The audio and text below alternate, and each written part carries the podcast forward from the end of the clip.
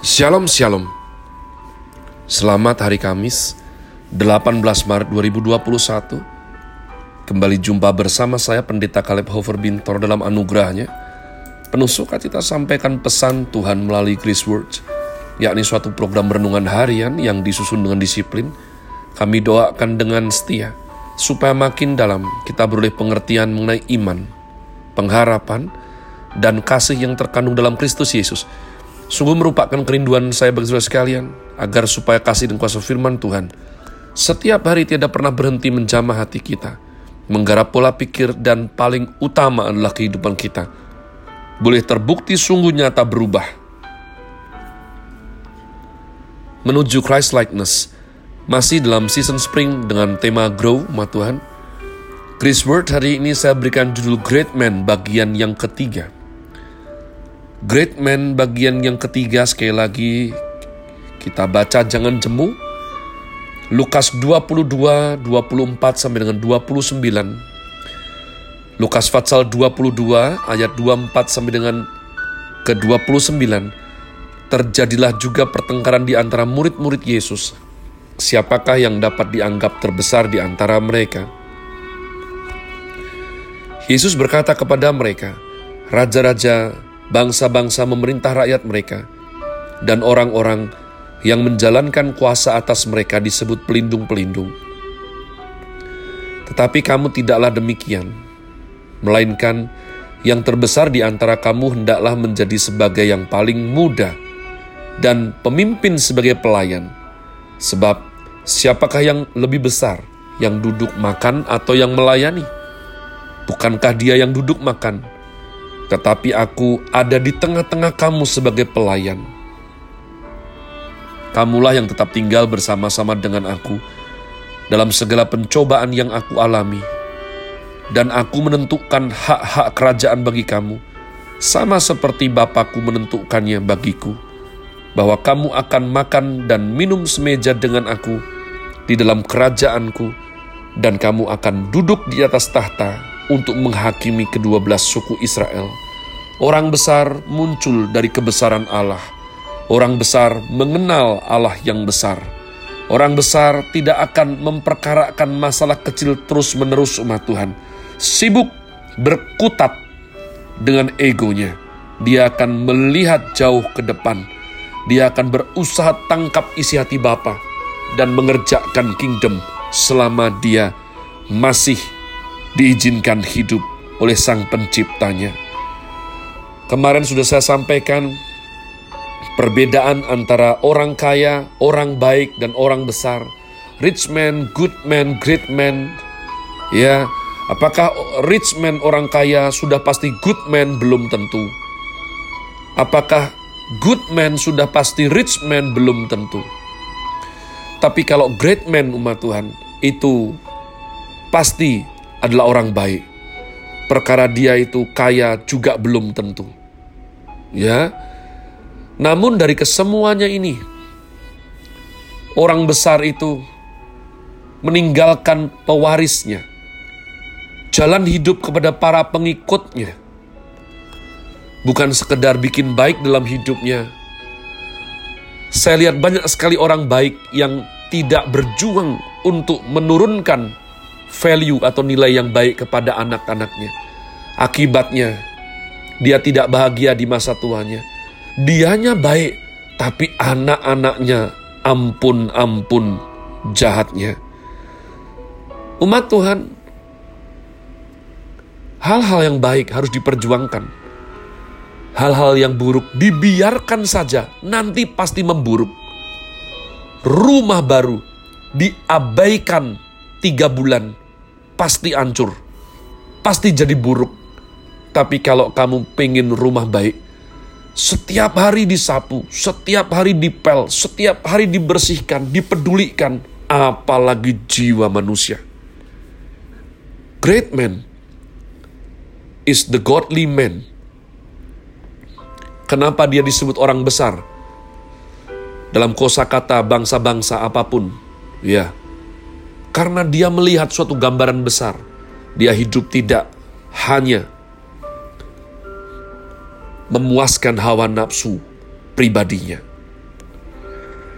Salah satu contoh hidup based on very true story yang membuat kita boleh belajar adalah Joseph umat Tuhan, Yusuf. Minoritas yang memimpin mayoritas. Yusuf adalah anak daripada Yakub Israel umat Tuhan ya. Dia menjadi Perdana Menteri di Mesir di saat Mesir adalah bangsa terhebat di muka bumi ini. Bapak rohani saya itu mengajarkan orang besar tidak mungkin tidak diuji. Pasti ada berbagai macam tes dalam kehidupannya. Saya mengajarkan kepada anak-anak saya. Yusuf bisa disebut man of all season Ya. Dia disertai Tuhan, dia dengar-dengaran, dia memakai hikmat Tuhan. Sehingga di dalam semua musim hidupnya, umat Tuhan, dia bertanggung jawab.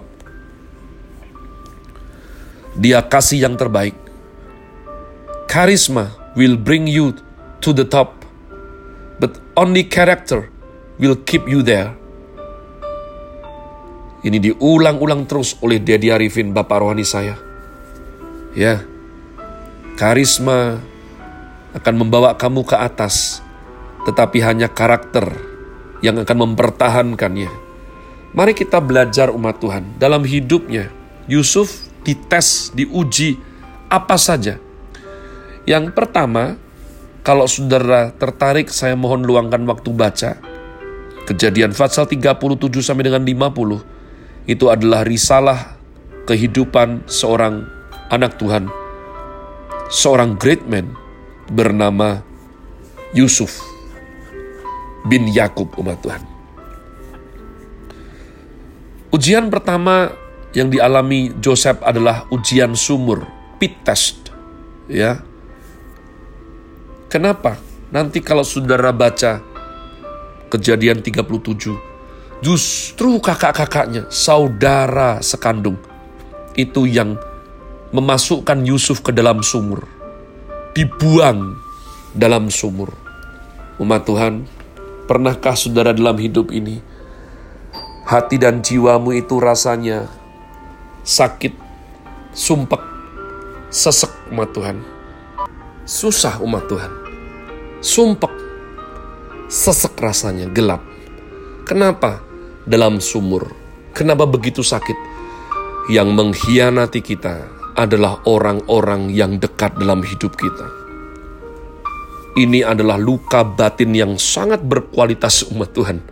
Ya, jangan heran terlalu lama. Kenapa kok aku dibeginikan? Padahal dia masih keluargaku. Padahal dia masih mertuaku. Padahal dia istri atau suamiku Padahal dia adik atau kakak kandungku, padahal dia pamanku, padahal dia bahkan orang tua atau anakku sendiri. Raja Daud mengalami, semua orang hebat yang mengasihi Tuhan mengalami, tidak gampang sekali. Pada saat seperti itu, kalau engkau tidak bisa lulus ujian pit test ini, ujian sumur ini umat Tuhan, ketika engkau disakiti, dirugikan, dihianati justru oleh orang-orang dekat, Justru oleh orang-orang yang kau kasihi, orang-orang yang kamu tidak terpikir kenapa dia yang mengkhianati, maka luka batin itu harus lulus ujian. Kalau tidak akan muncul yang saya sebut penyakit atau virus SMOS umat Tuhan. SMOS, SMOS ya. Apa SMOS? Susah melihat orang senang. Senang melihat orang susah. Ah, bolak-balik nih, aneh nih. Kalau lihat orang senang, dia susah. Ya. Tapi kalau lihat orang lain susah, dia senang. Orang seperti ini banyak sekali umat Tuhan. Hati-hati dengan langkah hidupmu, supaya jangan terperosok, supaya engkau jangan terjerembab kepada suatu semangat yang jelek sekali ini.